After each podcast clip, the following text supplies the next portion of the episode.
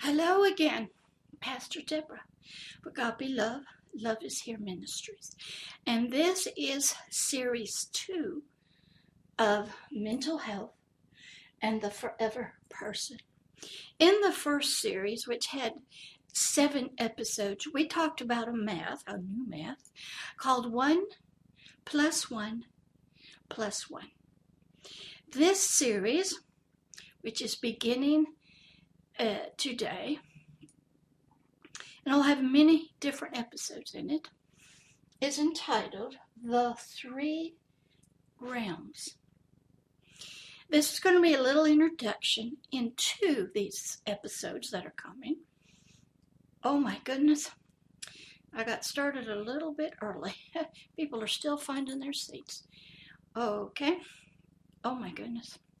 Got a lot of people here today from all over the world because the videos are starting to get known and some of my stories, they're incredible are starting to be heard because they had been silent for many many years.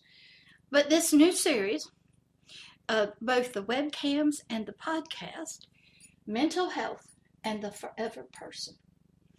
This new series like i said is entitled the three realms. In these episodes which will be quite a few we're going to dig a little deeper into ourselves. And the three realms that our mental health and our forever person live in. The first realm, which many of us are very aware of, is called the realm of the natural, the physical body, the temporary realm. The realm that we can see out here. When you look at people, that's what we see. So that's going to be the first realm. And I'm going to break it up into several episodes to go through it and then talk about the professions that deal with mental health, some of the history of mental health, and some of the different uh, terminology and definitions because it's very real vital for you in your learning to understand terms and definitions. Most of us don't know what the people are talking to us, the doctors or our therapists in the mental health world. They sort of know. Uh, not a lot of people have a lot of history of it.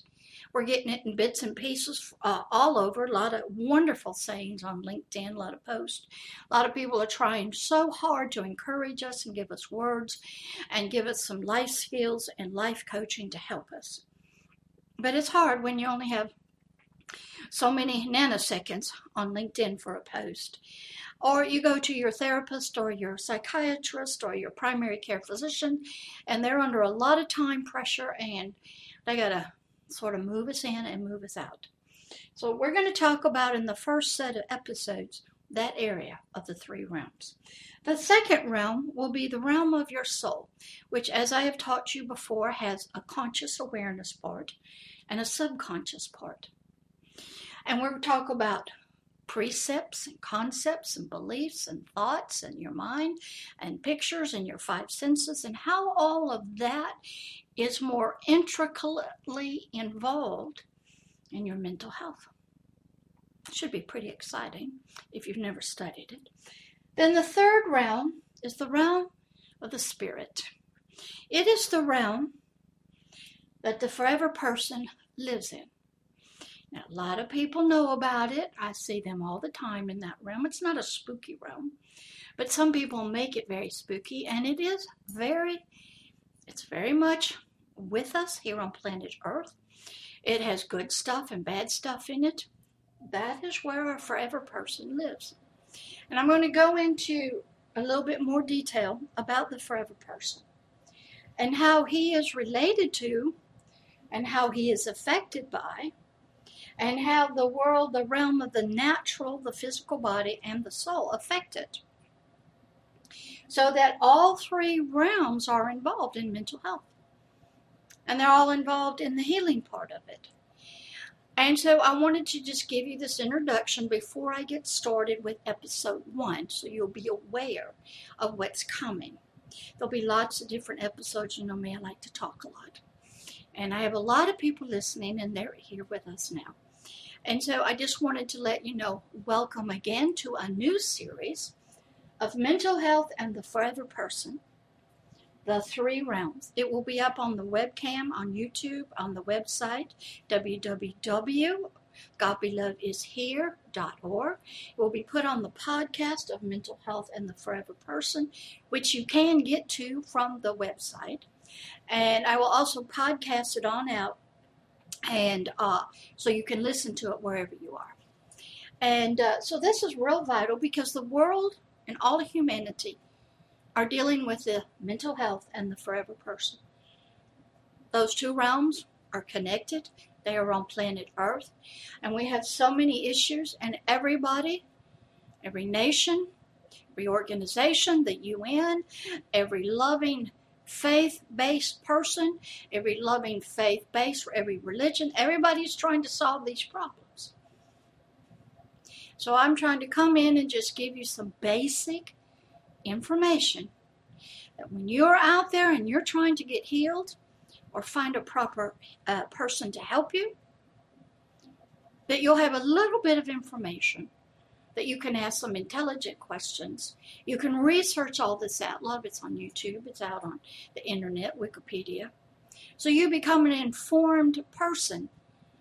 So you can know how to find the healing that you need. And a little bit more about the mental health and the forever person. So, this is the introduction to the new series of mental health and the forever person, the three realms.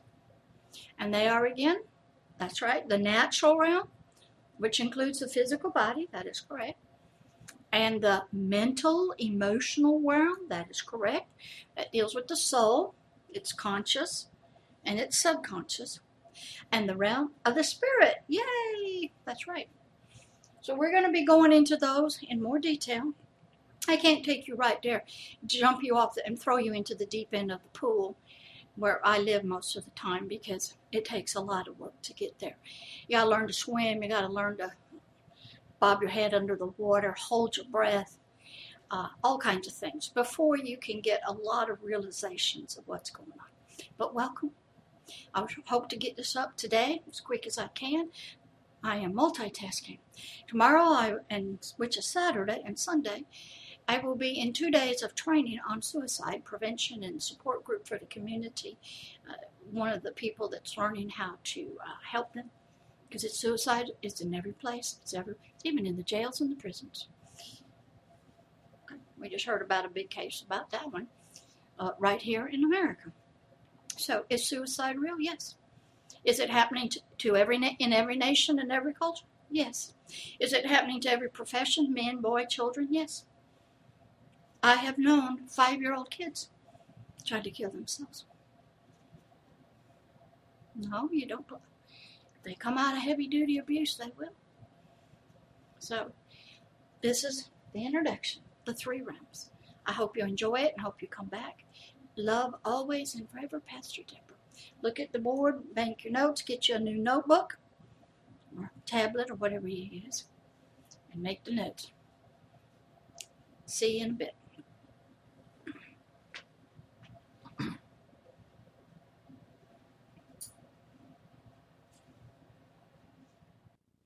Hello again. Pastor Deborah here of Agape Love, Love is Here Ministries. And this is episode two of the new series entitled Mental Health and the Forever Person The Three Realms. What? Okay. Make sure everybody has paper, pencils. Some of my faithful students are never quite sure, and I don't broadcast it, when I'm going to be recording. But if they happen to learn real quickly, they they get into the garden. And today we're back out under the trees because the king he was real pleased.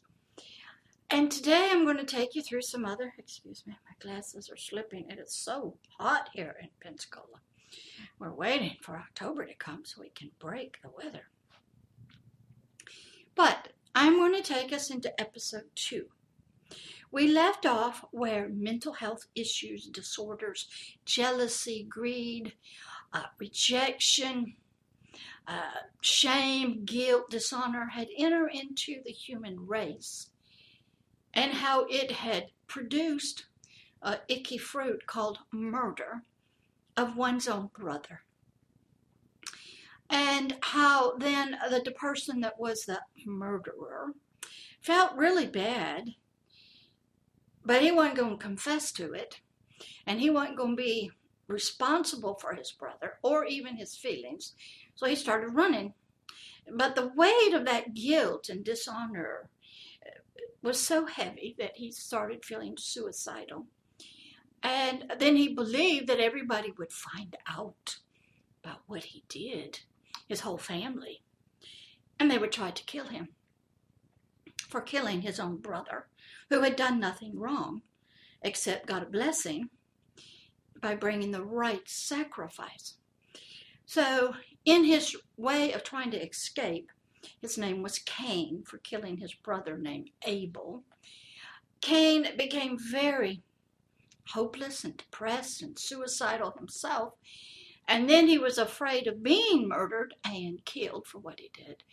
And so, this higher power, this God that was the landlord of the garden, which his parents had sort of been born in, told him that he's going to put a mark on Cain. And when anybody looked at him, that means anybody, they had no right to kill him. They didn't create him, they, this was between this higher power, this God, and this Cain. So put a mark on Cain. Nobody really knows what it is, but it's probably something on the spirit. And what it would tell everybody was nobody had the right to kill Cain except this landlord, this God of the garden. He was the only one who had a right to kill him. Nobody else did. Now, when he's talking, he's talking in deep spiritual language to us, but at the time we didn't know it. Cain didn't know it. So Cain left his family, went out with his one of his uh, sisters or cousins or nieces, and they started having family. And of course, he took all that ick and all that shame and dishonor and guilt and that murderous spirit and rebellion with him into the marriage, and I'm sure it wasn't very good. And he probably suffered greatly deep on the inside. And to relieve some of the pressure, I bet you he took it out on his wife, maybe kicked the dog, or maybe abused his children or something. Because the pressure mounts up and you need a release. Now, we don't know that, but it didn't get any better. And because we can see today, Cains are everywhere. So, Today, we're going to go a little bit more into the natural part of mental health and how it is connected to the forever person. My question to you is we were told that Cain lost some kind of light, lost the spirit of life, this agape love in his heart for his brother. Somehow he got an attitude, even toward this higher power that seemed to be the landlord of this garden that they the children did not grow up in, but the father and mother, which was Adam and this lady, this woman named Eve, which means the mother of all living, and the only thing that was alive was flesh, icky stuff, as we see in Cain. And I didn't tell you on the first thing, but Cain uh, was what happened in the garden when Adam was the one who was told don't eat of that particular fruit of that tree because it's just don't do it. Well, his wife did not hear that, and she went and picked it and listened to some snaky thing, some serpent shining being. She picked it and ate it, nothing happened. But when he did, this governor, this light left. Because it was the spirit part of us that gets the commandments. And what happened was because of disobedience, and we see it in our own kids, that when you disobey, you rebel, for whatever reason, we try to hide. and cover it up. They they took some fig leaves and they covered themselves up because they could now see their biological bodies. They were ashamed of it. They had lost a brilliant, bright light that had covered them. They they were innocent. They didn't know any uh, shame and dishonor. But now they did. And so what happened was when this landlord comes down and he first goes to the woman and says, What'd you do? Oh, wasn't my fault. That snaky thing that talked to me, he deceived me and he bewitched me. It's not my fault. So then this landlord goes to Adam and says, What'd you do? Ain't my fault. It's that woman that you gave me, that you made for me. She caused me to eat. And you told me I was married to her and I got to do whatever she tells me to do, so I did. So it's her fault. And it's your fault because you gave her to me. Ain't my fault. I'm just doing what I was told to do, minding my own business, following along. It's your fault landlord, and it's her fault, not mine. Well, that didn't go over very well. Now, how many of us have parents and people have heard people say that? Not me. Somebody else. Kids do it. Did you go in the cookie jar? Mm, no, sir. No. no. We, put, we point the finger at somebody else, but never at us. So that was Cain's parents. And Cain got their DNA, got their genetics, their biological stuff. It all got mutated right then and there as soon as that spirit of life left. The genes lost something. Some other thing came in. Now, this woman was not named Eve at the time. They had no children. So their sperm and their eggs were completely genetically altered. Protection that they had was gone. Their shame was there. Their dishonor was there. They're kicked out of their only home they ever knew. Kicked out by their only sort of parent they ever knew. So when Cain is born, these are the kind of parents he gets born to, called a toxic mess. We would call it now uh, acute childhood experiences. And I'm sure Adam and Eve were very sweet at times, but very angry, uh, just mad. So mental health really came in right from get go. Now, this episode, we're going to come down from there.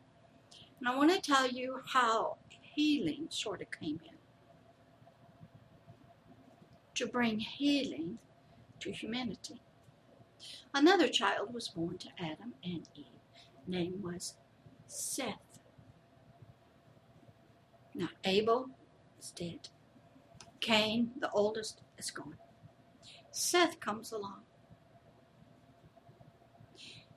And he starts doing the things he's supposed to do with the right attitude. So he starts bringing in a healing into the world of love, joy, and peace. He's not angry. He's down a few, maybe years from his other brothers. So healing was possible. And we were learn that it did there is healing here on planet Earth.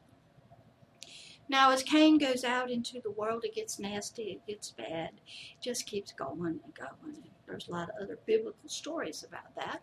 And in your uh, Quran, and in your Jewish, and in a lot of ancient manuscripts about what happened which are some bad stories. Because we end up with a flood because things got really bad. A lot of mental health. Bad animals, bad people.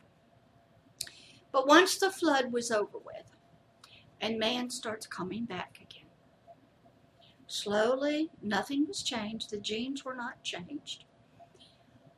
Uh, some more gene mutations started happening. Uh, as I told some, um, and things were not going very well for humanity. Uh, people actually started uh, having issues. They would call them it seemed to come out when a full moon would come out. Call them lunatics, lunacies. But what was happening even before that, when man started learning and writing, they knew there was a spiritual component to this because this human was spiritually malfunctioning, so to speak. He didn't have the love in his heart that he was supposed to. And he had so been changed through time and experiences that he wasn't a very nice person. And they couldn't figure it out.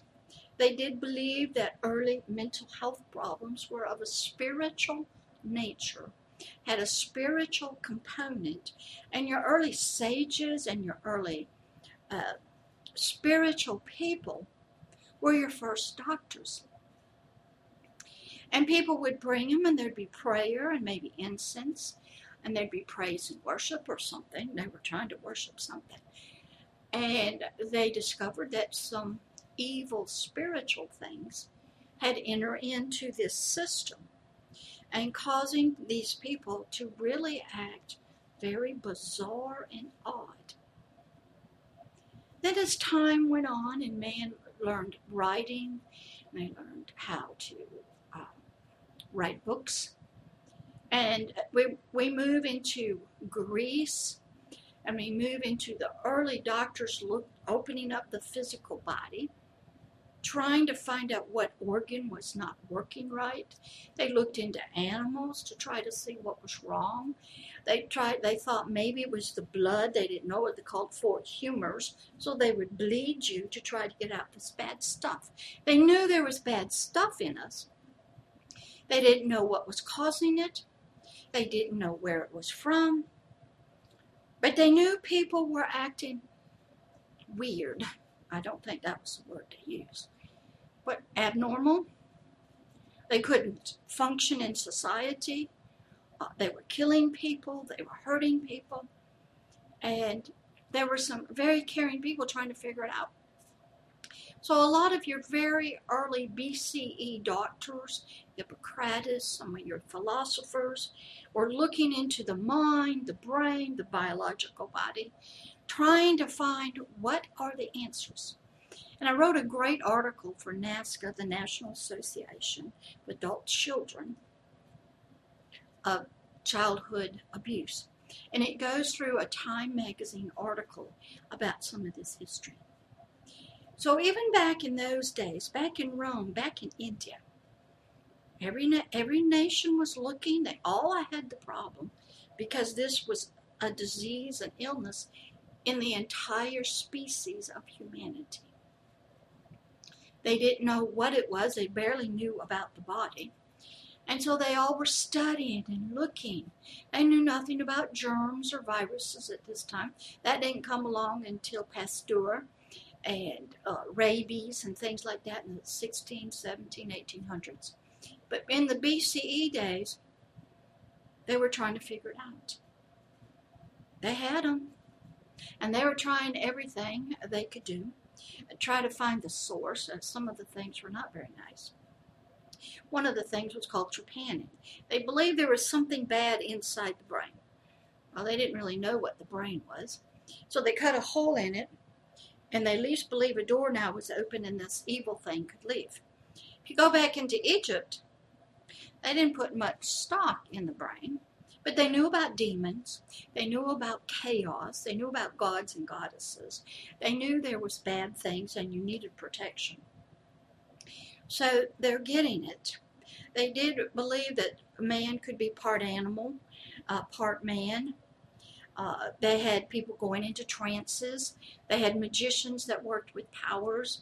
They were looking, they were trying to answer dreams, they were trying to figure out problems. Very smart, intelligent people. Uh, but and, and through time, it changed. Then you get into like the 1700s, and some of the first lunatic, lunacy asylums were built. They were not very pretty because they had to get the people off the street. Some of them were very, uh, we might consider the ones we see uh, in California, in San Francisco, and some of the streets that are homeless. They would pick them up and lock them into dun- dungeons and put handcuffs and treat them very horribly. They didn't know what to do with them. They tried every kind of possible known medicine. Uh, that didn't work very well. And eventually, somewhere along the line, some people said that's not the humane way to treat people. So let's have a more nice way. Let's not tie them up. Let's build sanitariums. If you want to see a great movie about uh, probably early on, it's called Snake Pit. Black and white. Excellent. This lady had some issues and she ends up in a mental institution, an asylum, and it's not pretty. Now, I have volunteered in state hospitals and I've been on psych wards, so I know what happens. I've been around the people that you would see in the snake pit. We also, that movie, One Flew Over the Cuckoo's Nest. Was that stuff go on? Yes, it does. Because people don't know what to do with them. Some of the people with money would get sent to very nice places, but because they were an embarrassment and a shame and a dishonor on the family, they would ship them away. And they didn't know what to do with them, and they didn't know how to treat them. Uh, I'm sure they tried everything you know, steam baths, aromatherapy, electric shock, starvation. Didn't have a lot of medication at the time, and uh, wasn't pretty. So that went on for a long, long time in mental health problems. And the ones, the ones who were medical doctors started specializing in psychiatry, which actually was a study of the mind and the brain. And they sort of got into competition and still are with the neurologist who study the brain. And so we sort of had a schism occur between psychiatry and neurologist. And the psychiatrist started looking at the brain. He, he first was a medical doctor. And then he started trying to figure out maybe there's chemicals that aren't imbalanced. Uh, maybe their thoughts aren't right. Their mind is not right from, for some reason.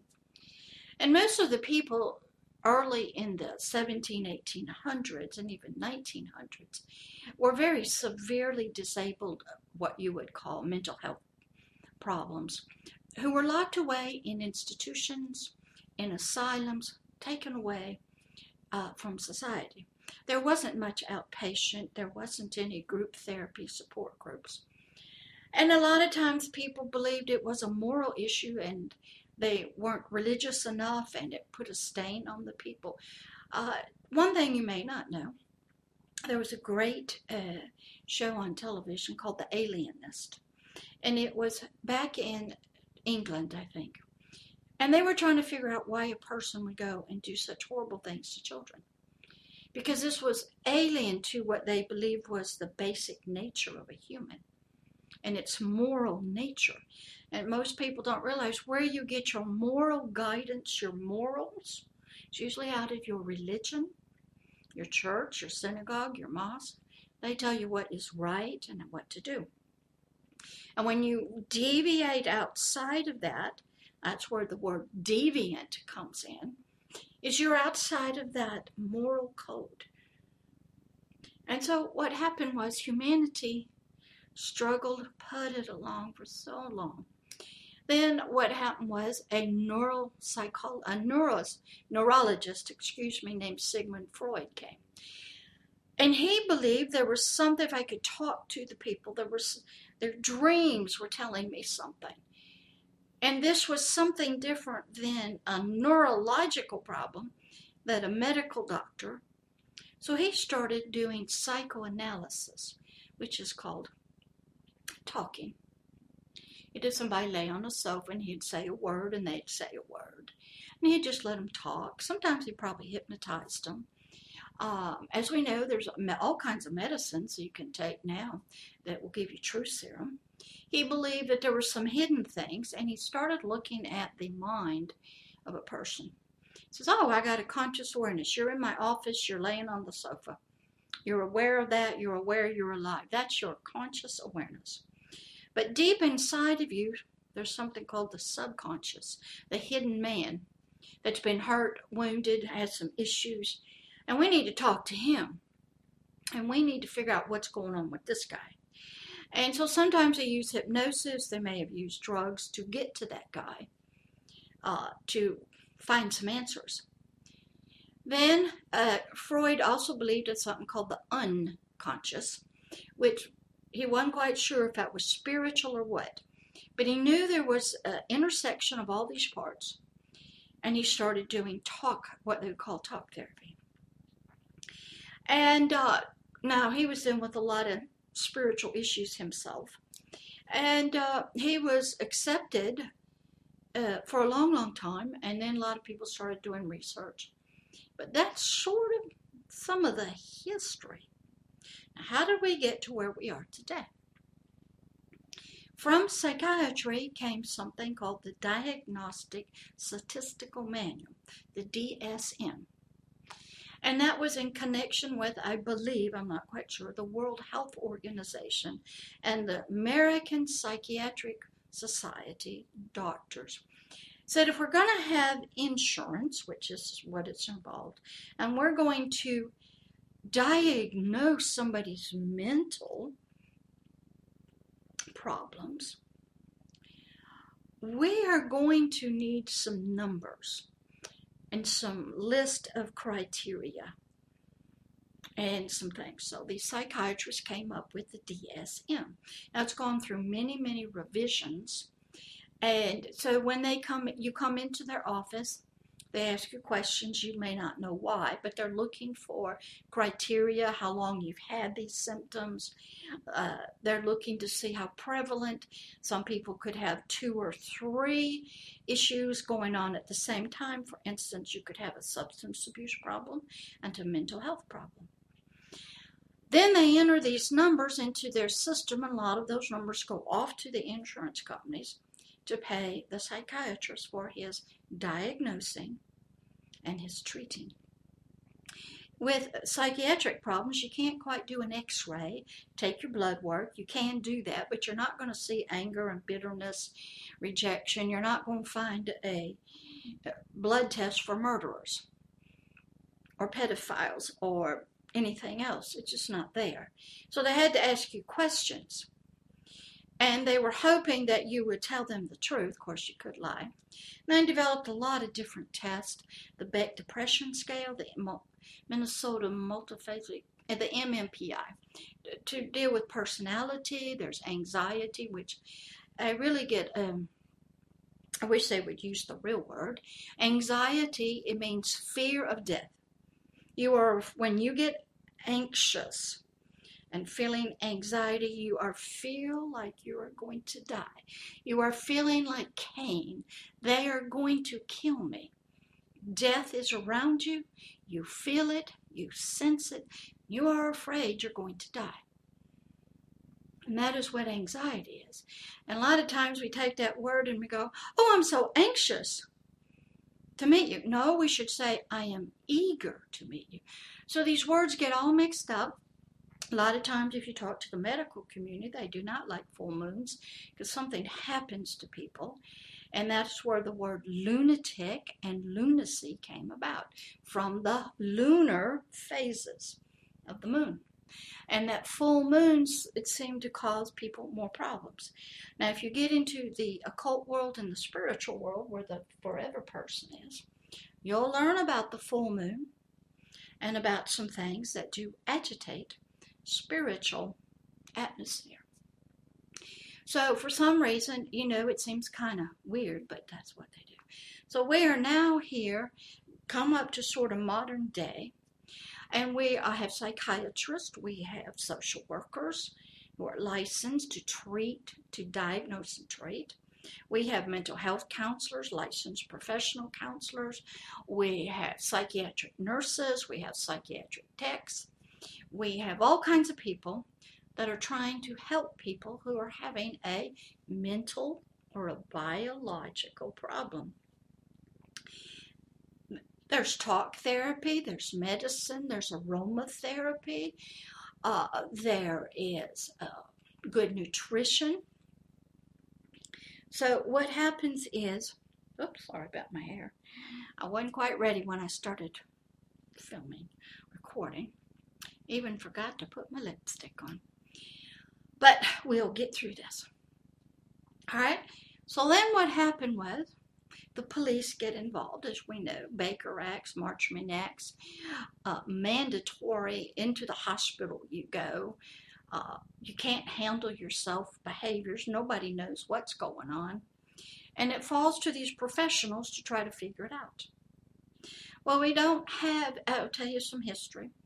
Back in the 1960s and 70s, most states still had state mental institutions. And it didn't take but maybe your husband, spouse, one person, and a doctor signed some papers, and you were gone and you weren't coming out. And they weren't very pretty.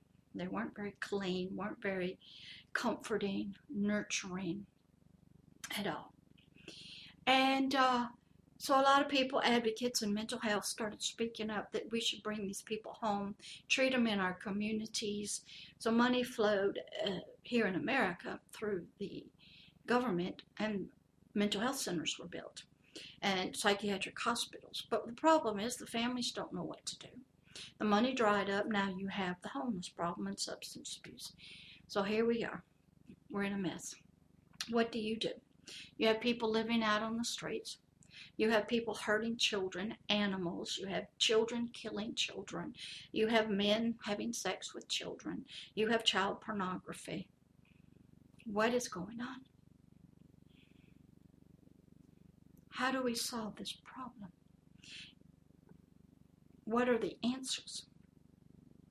We have mental health, we have biological bodies involved, we have thoughts, we have concepts that are involved. Do we have the forever person involved? Yes. Because he is one with the soul until a separation can occur and we can sort of divorce them out. And so the spirit has a lot of power, but it's in darkness and ignorance. And it's really like this, and it's just behind the scene. And it is pulled around by the soul. Now, the soul part and the mental health, I'll tell you a little bit, it's quite capable of disassociating, creating others. Uh, during trauma, uh, the spirit will leave the body uh, and to get away from things, escape. So we have a big mess. Most of your mental health counselors, psychiatrists, uh, social workers, nurses, they're all very caring and loving people.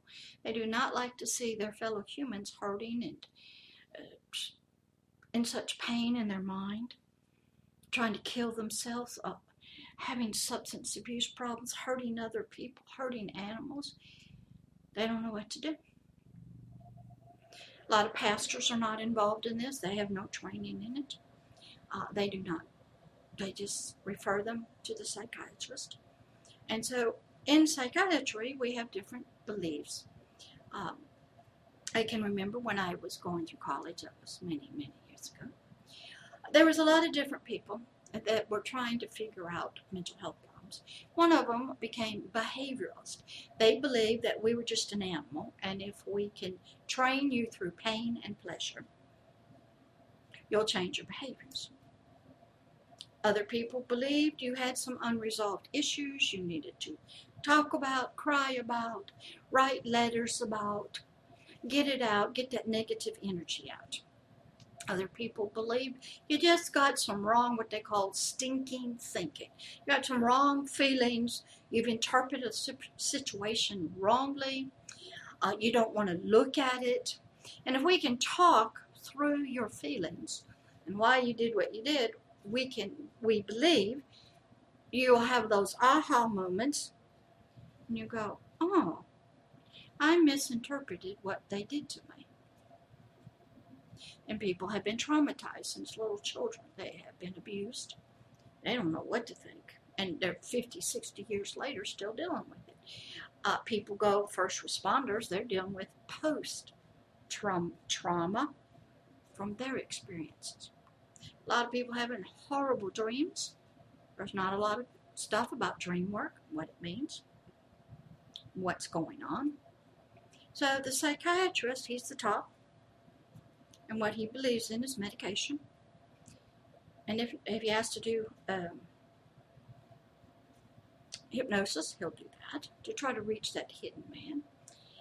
If he believes we need to do some electrical shock to get the chemical electrical thing in your brain back on the right electrical system, if that works, then your depression stops, these thoughts stop. I used to work with a lot of schizophrenics, heard a lot of voices. And in psychiatry, they'll tell you, I don't know what causes it. They don't know if you have a brain problem first, some chemical gets off. You're overworked, you're up three or four days, then you start hearing things. So if we get you rest, get you some medication, the voices go away. Other people believe the voices came first, but they don't know what the voices are. And some of your schizophrenics, there was an excellent movie called The Beautiful Mind. Russell Crowe played in it. Excellent true story. And I've seen enough, uh, if you study it enough, you will learn that they are seeing things, they're hallucinating, they're hearing voices. And to the mental health world, that's not normal. But I had um, one pastor, well, he was talking to some young people. And he said, if you happen to hear the voice of God inside of you, talking to you, guiding you, you're hallucinating. He doesn't do that anymore. And so you even have the religious community telling you that if you hear the voice of a higher power, you have some mental health issues. But at the same time, in the cult world, we have people that have direct contact and channel spiritual beings uh, sages, imams, Jewish people. They're in prayer, they hear voices. Some people are seeing angels. But they're not considered to be crazy or meant to have mental health problems. They're in connection to a spiritual world. A lot of us go to get our hands read in tarot cards. We uh, get palm reading. We're trying to get some help from a higher power that the person that's doing it seems to be in connection to. Great movie to watch on that is Ghost with Whoopi Goldberg and Patrick Swayze. Now, she was not considered mentally ill. Some of your early, early Catholic people, they were hearing, studied Joan of Arc. She heard from the Archangel Gabriel. But the Catholic uh, hierarchy didn't hear it. So they punished her, burned her at the stake. So we have multiple things going on in humanity. And the one who decides if you are mentally ill is what you call the psychiatrist. And when you get into the DSM, and I'll tell you some history about that, is they decided that you can hear all the voices you want to hear, but as long as you can go to work, maintain a relationship that's appropriate, you don't beat up your spouse, beat your kids, and you can make a living, you're not mentally ill. So I'll tell you a story. This is true. The time I got into it, homosexuality was in the DSM as a mental illness. So if you had those behaviors, you were considered mentally ill, a deviant.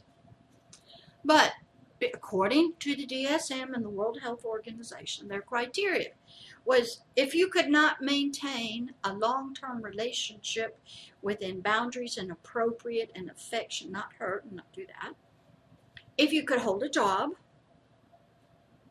you, you were a good citizen and you voted and you followed the laws, if you did those things, you were not mentally ill. So the homosexuals, here in America at least, rose up and said, We do all that. We're all got education. We're in committed relationships 20, 30 years. We wear suits and ties. We go to work. We're the law enforcement, first responders in the military. We're not mental. What we choose to do is not a mental health disorder. So it was actually uh, taken out of the DSM and it was never classified again as a mental health disorder because their criteria was you have to have improper relationships, cannot work. Uh, you have, we would call them deviant, alien behaviors that don't go along with the moral or the religious, what they say you're to do. So if you were in uh, any religion and they tell you do this, do that, do that, and you decide, I'm just not going to do that, do you become mentally ill? And you refuse to follow their religious codes or whatever. So that happened probably back in the, I don't know, 80s, maybe. And so the DSM is a way of a psychiatrist now licensed. Uh, when I was licensed as a mental health counselor, I had to study psychiatry, psychology. And the test was all about history and philosophies of different people. I don't know why. But the when you got your license, after two years of supervision and counseling, you could legally sit down with anybody, diagnose a mental health problem, and you could legally treat it and charge money for it. I used to work in a rehabilitation hospital here in Pensacola. I'd spend 20 minutes with a person in a spinal cord injury, and I could charge the insurance companies for an hour. I was a money maker for the hospital because that's how you get paid insurance. So you have numbers because insurance works with numbers. So it's a system. Uh, but when you start dealing with the forever person, as I, I think, I don't know which tape I told this on, I was involved with some Satanists who lived in my home, young girls, uh, grew up in families, severely abused, had a lot of problems, seeing a psychologist, but he said it was his specialty. And I said, that's fine. Go. They went three times a week. One was being charged for her insurance for multiple personalities. This was before it was changed to dissociative identity disorder. Now, if you want to know what that is like, study The Three Faces of Eve, study the movie Sybil. There's a lot of good books out there and things on YouTube about people creating multiple personalities to deal with very traumatic uh, experiences. So what happened was this psychologist, in psychology or mental health, there's always protocols. You do this, if they say that, you offer this medication for this disorder, a lot of protocols, and you have to follow them because if you don't, and something happens to the person and you end up in court with malpractice, which I've said on many of those, uh, and you didn't follow your protocols, and they go ask for your notes, even two or three years later, they can request your notes that you took during the interview and their test results that they took. And then each, um, like psychology, psychiatry, they have protocols for depression and how long they think that it's going to take to deal with this. And so these girls were going, and then he decided that there was, because of what they grew up in, spiritual, religion called Satanism, the whole family. They had some spirits in them that needed to be delivered from. So, and he wanted to meet with me and coordinate some things that were in my home because I had to take her keys at nighttime in order for her not to leave by her car and go out. And she willingly gave them to me. And some of her many other parts did not like it. And I said, Fine, as long as your psychologist tells me you're healed, you don't have these parts, I don't need to protect you. Do strong supervision. That's fine, great, let me know. Have him send me a letter. Well, that never happened. So, a lot of her parts did not like what I was doing know, curfew and get off work. And there was even times when she was so frightened that she couldn't make it home from work about 10 o'clock at night. My son and I would drive to where she worked. We put her in the middle of us, and we caravaned her home. We loved her so much, we did not want her to get triggered and end up in a satanic meeting or a witches meeting and not and get in trouble. So we would go and wait for her after work. My son would be in the front, she would be in the middle, and I would be in the back. And we caravaned that young lady back to my house, took her car keys, so she'd be safe. Now, the enemy of that didn't like that. And they wanted this psychologist to coordinate with me. So I went into prayer. And I asked what was going on. Because I don't work under him. I had been one of him, but I wasn't anymore. So I wrote him a nice long letter and said, Look, you deal with the mental health side according to the psychology protocols. That's fine. See her three days a week, do your hypnosis, do your debriefing, deprogramming, put her on medication, no problem. But in my home, the reason she's the way she is was that she grew up in a religion of a family and a culture that worships Satanism. It's a very abusive culture. A lot of religions are that way to the children. Christianity, too. Islam, Judaism, Scientology. They're all there. And so her mental health issues came from that spiritual religion she was involved with. And her foundation of it was spiritual. So I told him, You take care of the mental health, you do it right. I know your protocols. I got my eye on you, won't keep my eye watching you. Because I believe in keeping an eye on these doctors and putting some fear of God into them if I have to. So she didn't like that either, neither did he. But I wasn't going to have him tell me what to do with her in my home because in the letter I said, Sir, she is capable of killing me and my husband and my son while we sleep. She's capable of burning the house down. She's capable of sicking some bad stuff on us. And I asked him, she was his client legally patient? Would he be legally responsible for her actions in my home? If she killed me, killed my son, burned it down, would he be legally responsible? She was a sick lady. He was seeing her three days a week. And he said, Of course not. So I said, Then you cannot tell me what to do with her in my home. I'm a spiritual person, a pastor. I deal with spiritual things. I can deal with the mental health, but I don't have the license anymore. I gave that up. But I understand it. So I had to silence him. So now we have mental health and the forever person. They're intricately woven and intersected together. You cannot minister to one without the other. And mental health has been with us since the days of humanity beginning. It's waned, it's gotten better, religions have helped because uh, they control, if it's religion, it controls your physical behaviors, but it doesn't control your thoughts so well. A lot of religion is very prejudiced against other religions. And if you try to break free of that religion out of Scientology, or you're out of Buddhism, or Hindu, or Judaism, or Islam, bad things happen to you. Why would that be if you're in, if the God and the religion you have is a loving religion?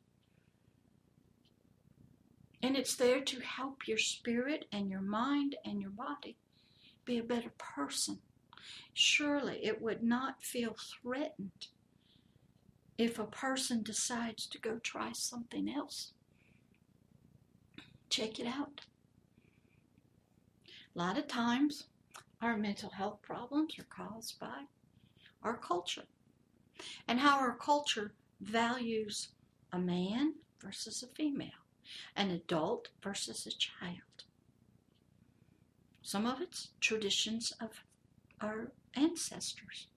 We keep doing them, no matter what. Why?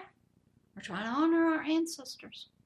Well, maybe we need to, they're gone. Maybe we need some new traditions. So traditions and culture and religion are real important. They're very much involved in somebody's mental health.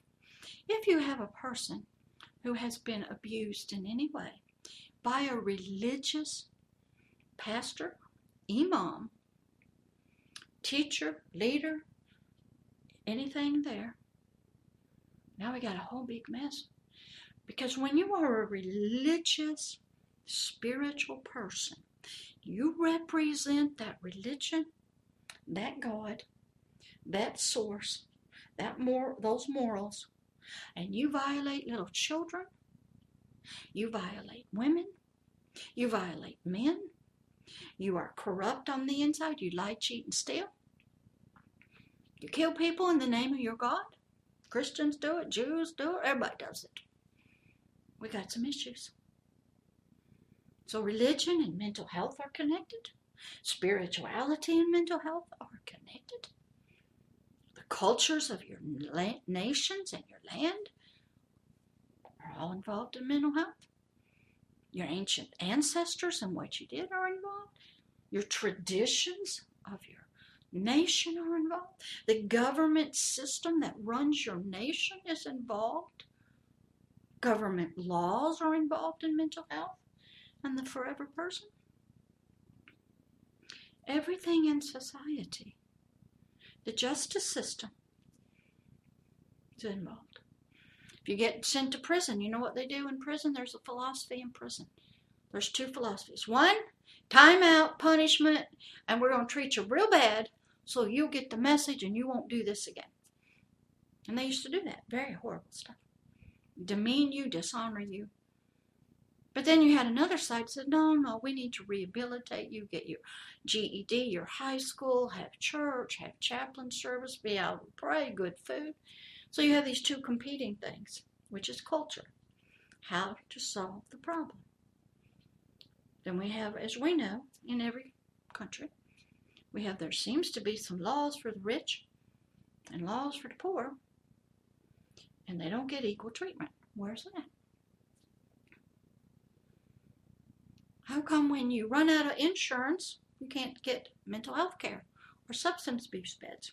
Why doesn't society have more substance abuse beds and psychiatric hospitals?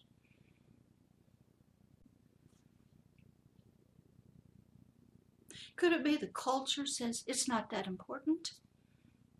We'll go build stadiums. We'll pay a football player millions and millions and millions of dollars just to play football and move that football. But we won't take that same amount of money and build homeless shelters, substance abuse treatment facilities. And the reason is the insurance companies and a lot of government laws and rules control that. Why isn't business? Why isn't sports? Why do they pay their sports people more money than they could ever use to move a football, bounce a ball? Why does that get more money than trying to invest in a human being who's been abused, who's having trouble? Why do we allow the pharmaceutical companies to do what they do? Who's watching out for all these people? Is it your congressmen, your senators? Maybe they're getting paid off to look the other way. Maybe when it gets to that group of people, they don't care anymore. I told some people in the homeless shelter, not, uh, that a Christian homeless shelter I go to on Mondays, there's no sympathy for adults anymore who have problems. Hardly any sympathy for regularly abused children. Just normal child abuse. But let me tell you, the immigrants that are coming across the border illegally, breaking into somebody else's home, oh, there's money flowing for that. Because that's the hot topic. And if they can prove they've been human trafficked, oh, the money is flowing from the governments. Why is some of this big business? How did money get involved in human trafficking, sex slaves, Oh, Better Business Bureau. They want cheap labor. They'll look the other way. So it's mental health problems and what is going on in society is bigger than just psychiatry. It is a big system. And my job is to help sort of break it down. So if you are a person who is having mental health problems, you're not ignorant. You can advocate for yourself, somebody else. You can stand up, speak up. Don't get taken for a ride. Okay? If you are a professional trying to help people, why isn't it working? If you're so good and you're getting paid to do it, oh, and you're licensed now. Half of them got issues themselves and they can't even deal with their own issues. And they are trying to help somebody. They ain't got nothing in themselves. I was just in a meeting and somebody who is uh, trying to become a mental health therapist is so nervous she got to play with Play-Doh. That is not going to help that person. When you go in to help somebody with mental health, they're going to suck every ounce of love and care and concern out of you. They are empty. And they will take and take and take and take and test you and test you and come back and take more. And if you don't have a way to deal with that, and if you got your own issues you have not dealt with, you cannot help them. They will take everything you got because they're so needy. They're starving. And if you don't have an overflow of something, hope, encouragement, love, patience, then you cannot help them. They are struggling. They'll pull you down with them if they, they don't mean to. And if you can't reach, go watch the last uh, Lord of the Rings movie. Frodo's hanging over the wall, lost a finger. They can't get back up. And Frodo has, Sam has to reach over the edge and reach and speak and say, Don't you let go. How many tears have you cried for these people? How many nights have you gotten up and you can't sleep? How many food and fasting have you done for them? Or you just go to just go to work. And you can't even have your own life straightened out. You got nothing to give them. They're out there, they're seeking help. They don't know where to go. They're trying everything they can.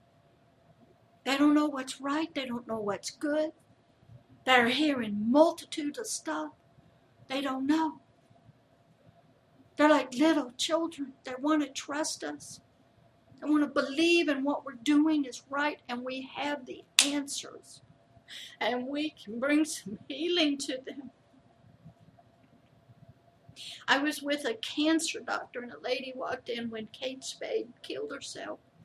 They wanted to know if she went to heaven or hell. They loved that lady. But they couldn't figure out why she killed herself. She was so rich. She had everything. But their love for her wanted to know what happened to her afterwards. And he couldn't answer it. It's a mess out here. We have to bring in everybody sitting at the table. We have to use everything we got. We got to be strategizing and thinking what works, looking at history, what hasn't worked. What are we doing? These are our brothers and sisters. This is our, the family of humanity. And some people don't love them even enough to learn anything and won't go deal with their own stuff. Freud was good. He told these psychiatrists before you can go help somebody, you're going to lay for three years on a sofa. And we're going to deal with your issues. Because you get in there with these people and your stuff is going to come up. Maybe your motives are wrong. You just want a job. Well, maybe you don't fit in this thing. So, mental health in the forever person, it requires us as helpers to be educated, full of love, knowledgeable, working overtime, practicing. You don't get to be the Super Bowl champ without giving up during the season everything to get somewhere. I got therapists won't even answer their phone calls after five o'clock. Why? It's just a job. I don't do that. They may. They're taught. Don't give out your personal stuff. Everybody can call me. They know where I live. They can call me 24 7 and call pastors like that. There are some people you can call, but most of them they ain't going to talk to you after hours because they're just having a job. They don't care really about the people. So if you are a person seeking help, check your therapists and doctors out. Ask them deep questions you need answered. Understand that it's not only your biological body that's involved it is your biological brain, your hormones, your appetites, your concepts, your electrical, chemical, your thoughts, your feelings, and it is your spirit, your forever person. I hope I haven't been too forceful today. For some reason, I have been in a lot of tears today because I, I hurt for the people there is hope. Most of your therapists, psychiatrists will tell you you cannot be healed from a mental health disease. Just learn to manage it and take your medicine, get some counseling, conflict resolution, and go on. But there's no hope. There's no healing. Well, what is that going to do to you? To you? There's no hope. There's no healing. What happens if somebody comes along and says, there is healing? Now, it may take some time. You may have to change some things in your life. You may have to eat better. You may have to forgive some people. You may have to do some active things in your life. What happens if somebody comes along and says there's hope? There is healing. Now that's going to conflict with the psychiatrist. Most pastors that work with the spiritual person, we believe in healing. But it starts with the forever person and works its way on up. So this is a interesting take today. I wanted to give you some history about the three realms. I kind of got off, but that's all and I'll continue to go into the mental health part. And we'll get into the different topics like depression, anxiety, schizoaffective, schizophrenia, manic depressive, suicide, and get into some of those terms and what they mean. And you can go look all this up on Wikipedia. The history, it's all there. It's not hiding from you. The thing is that a pastor that works with spiritual the forever person believes in healing. He believes there's hope. And most of us are available 24 7. Because I'm here for you in the nighttime. When those dreams wake you up and the PTSD hits, the triggers happen. And you flip into another personality and you don't even remember what you did. I have to love some of the most unloving people, the most horrendously people that have done the most evil, wicked things, and believe that inside there, that spirit, that forever person, I can reach it. Now, he may have to spend the rest of his life in jail, prison, may have to be executed, may die, probably will. But that forever person, I see him later on the streets of gold up in paradise because that part got changed, got healed. So enjoy. I'm going to try to get this up today. This is Mental Health and the Forever Person. The Three Realms, Episode 2. This is Pastor Deborah Agape Love. Love is here. Website is www.agapeloveishere.org. You can reach me and email me at Pastor Deborah at Agape Love is here. And I hope I didn't offend too many of you. And I hope I did not make too many of you mad. I'm a very passionate person. You wouldn't know it. I cry a lot. I have to keep my temper down sometimes because I believe there is hope and healing. And I've been on the other side with the psychiatrist and mental health. I've been there, was licensed for 10 years, worked in it. I know the system. I know what they believe. I know the people in it. Substance abuse. I talk from both sides, spiritual and there. There's not too many of me around, so I'm kind of unique. My job is to bring the voice of the forever person up and tell you there is hope. And there is love for you out there. And there is healing. And everybody is excused. And I'll let you look at the board a few minutes while I close up. Love all of you. Come back again. Please forgive me if I offended anybody. I'm a very passionate person. You wouldn't know it most of the time. After doing this for so long and having to love some of the most ungodliest people and help them to walk into paradise, I get very emotional. Because I don't believe that they're beautiful and they're loved that there's any hope or healing for them. They have no idea. I'm after that guy.